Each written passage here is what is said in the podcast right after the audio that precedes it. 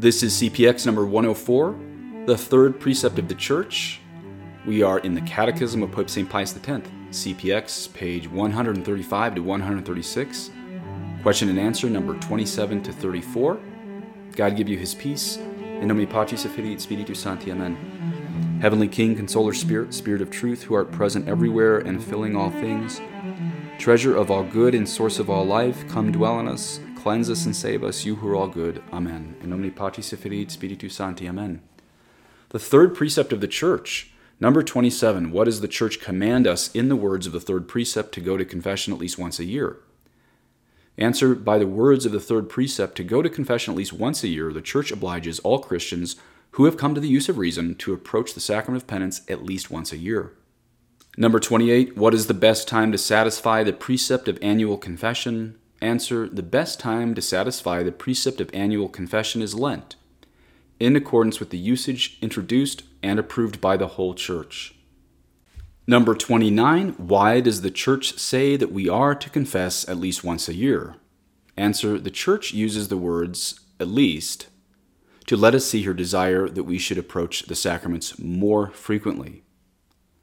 Number 30. Is it useful then to go often to confession? Answer It is most useful to go often to confession, especially as it is difficult for one who goes only rarely to make a good confession and to avoid mortal sin.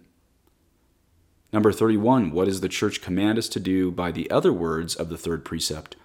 To receive Holy Communion at Easter, each one in his own parish. Answer By the words of the third precept, to receive Holy Communion at Easter, each one in his own parish the Church obliges all Christians who have come to the age of discretion to receive the Blessed Eucharist every year at Paschal time in their own parish.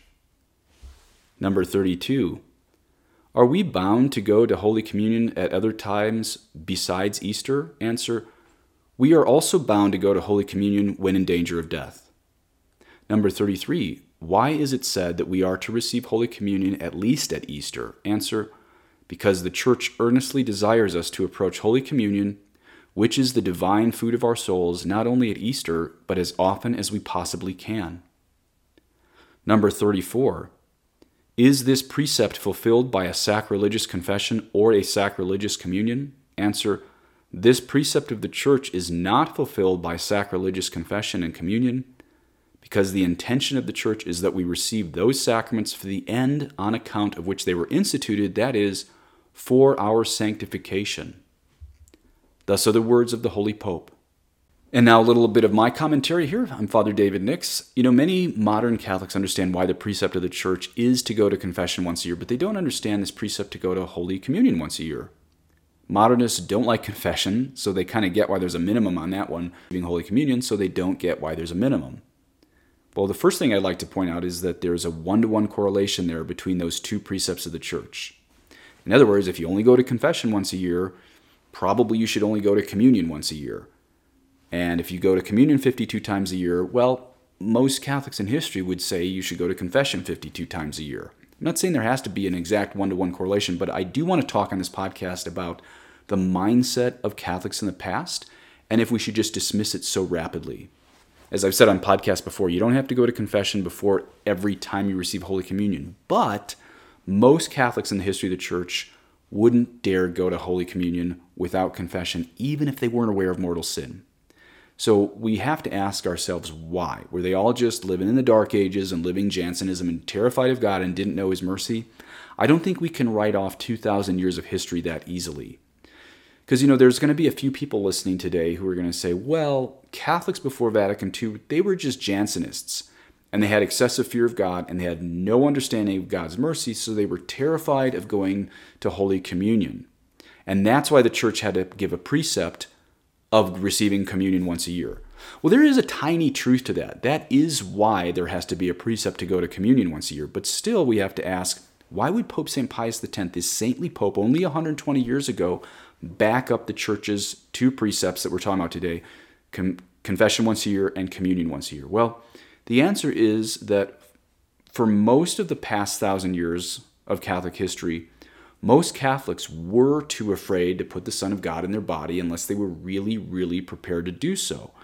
So there's a little bit of truth in the modernists' understanding that, oh, everyone in the past had an excessive fear of God. Okay, yeah, but was that such a bad thing? Well, let's look at the great saint of trust. Let's look at Saint Therese of Lisieux, because that's a saint that both traditionalists and modernists really like. If you read St. Therese's autobiography, you'll notice that the nuns in her day only received communion several times a year on feast days. Think about it. These nuns who were presumably living without any mortal sin only received communion uh, several times a year.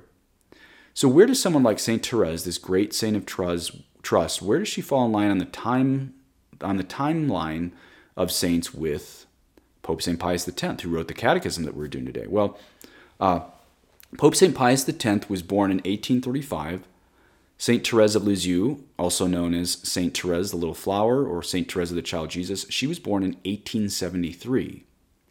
But notice that Therese died just before Pope St. Pius X became Pope.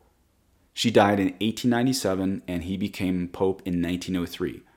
So just six years after she died, he became Pope. So again, when she was in the convent at the end of the 19th century, nuns were receiving Holy Communion very infrequently. Well, here's what a lot of people don't realize about Pope St. Pius X, the saint who's known as the big scary saint of tradition. He was the one that started encouraging well prepared Catholics to start receiving Holy Communion more than once a year. Now, we didn't hear that today in, in uh, CPX because he wrote CPX as a bishop before he was Pope. But we know for a fact that later as Pope, Pope St. Pius X started telling Catholics who had been to confession and who are well disposed to start receiving Holy Communion more than once a year. And for what it's worth, I totally support this encouragement. Now we have to ask ourselves is this overturning the old precept of the church to just receive once a year? No, of course not. He keeps the minimum of once a year, but then encourages more often, provided they are well disposed. That's key to this, provided they are well disposed. So, what does well disposed mean? Well, you know, I picture like 100 years ago. Imagine, like, I don't know, some Sicilian mafia member he knows as a bad Catholic that he's got to go to confession every Lent. He's got to co- go to communion once a year at Easter. Now, modern mafia people have no problem just going up and receiving communion a few times a year without confession. But a good, bad Sicilian mafia member 100 years ago would have remembered the, the church's precepts. You got to go to confession once a year, usually in Lent, and you got to go to Holy Communion once a year, usually in Easter. So, what would he do? Well, this is where a good pastor like Pope St. Pius X would pull this mafia member aside who's about to make a confession and say, hey, it's not even going to be a valid confession if you don't leave the mafia, because a confession without firm resolution of amendment is not a valid confession.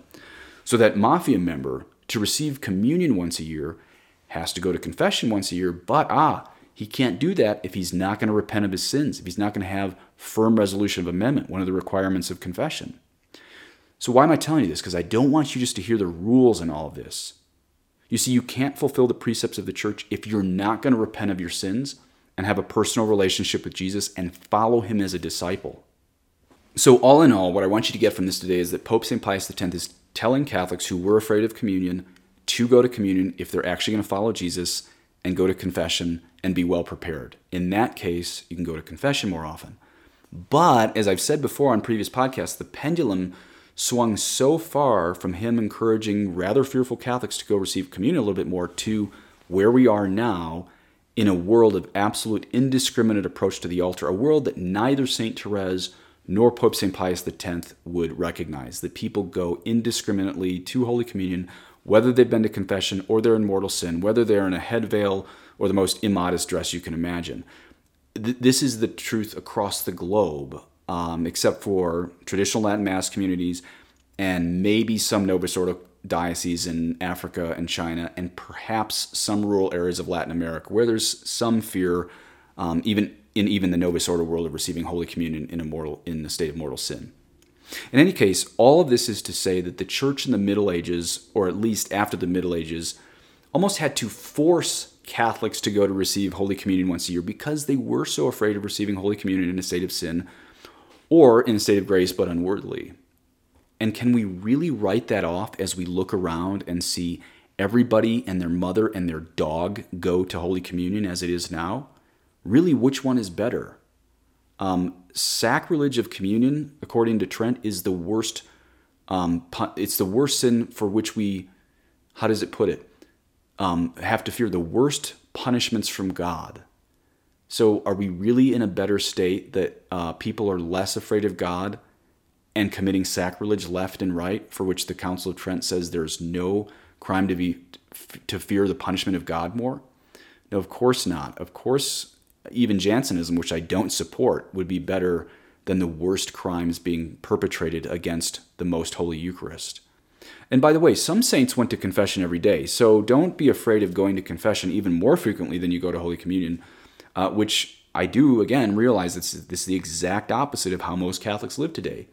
But most Catholics today, they're living out a new religion that's only 60 years old that has no basis in the apostles.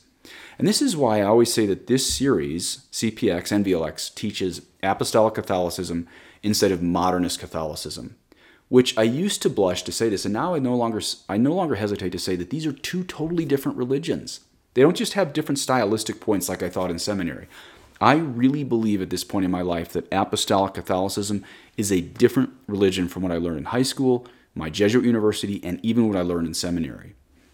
And because the church set a precept of communion once a year, that is why I believe there's a precept to confess once a year. But neither of those guarantees heaven. It's just the minimum to make sure that you can still consider yourself a Catholic barely trying to follow Jesus. But again, now that everybody goes to communion without confession, very few modern Catholics understand why it's a precept of the church to receive Holy Communion once a year. So let's just wrap this up. Today's podcast was hopefully the answer. You go to Holy Communion once a year because, or you have to go to communion once a year because most Catholics in history went to Mass without receiving Holy Communion because the weekly demand, as it is still now, is to go to Sunday Mass, not to receive Holy Communion on Sunday Mass. Do you see the difference? I hope that you can receive Holy Communion. I think when you go to Sunday Mass, I do support Pope St. Pius X telling people to go more often. But still, the requirement is to go to Mass even if you're not prepared to receive Holy Communion. Of course, again, it's a huge bonus to be able to receive Holy Communion, and I agree with Pope St. Pius X that Catholics, especially traditional Catholics out there who are a little bit more fearful of God, should receive more um, than they probably were in the time of St. Therese in the convent, where they only received a few times a year. But again, provided you are truly prepared. And I believe the three best ways to prepare for Holy Communion every week is best assured by these three things in lay family life. One, mental prayer rosary every day or both. Two, charity and forgiveness in your family life. And three, frequent confession. Why do I say the second one of those, forgiveness? Because Jesus said, if you remember your brother has something against you, do not bring your offering to the altar until you've reconciled with him. And then for that first one, why did I mention mental prayer? Well, that's why I established this VLX series, the other series that I do, Video Lectio Divina. That's my series on mental prayer because nothing keeps away sin like meditation on the gospel. Please say an Our Father for me, et benedictio Dei omnipotentis, Patris et Filii, Spiritus Sancti descendit super vos, et maneat et semper. Amen.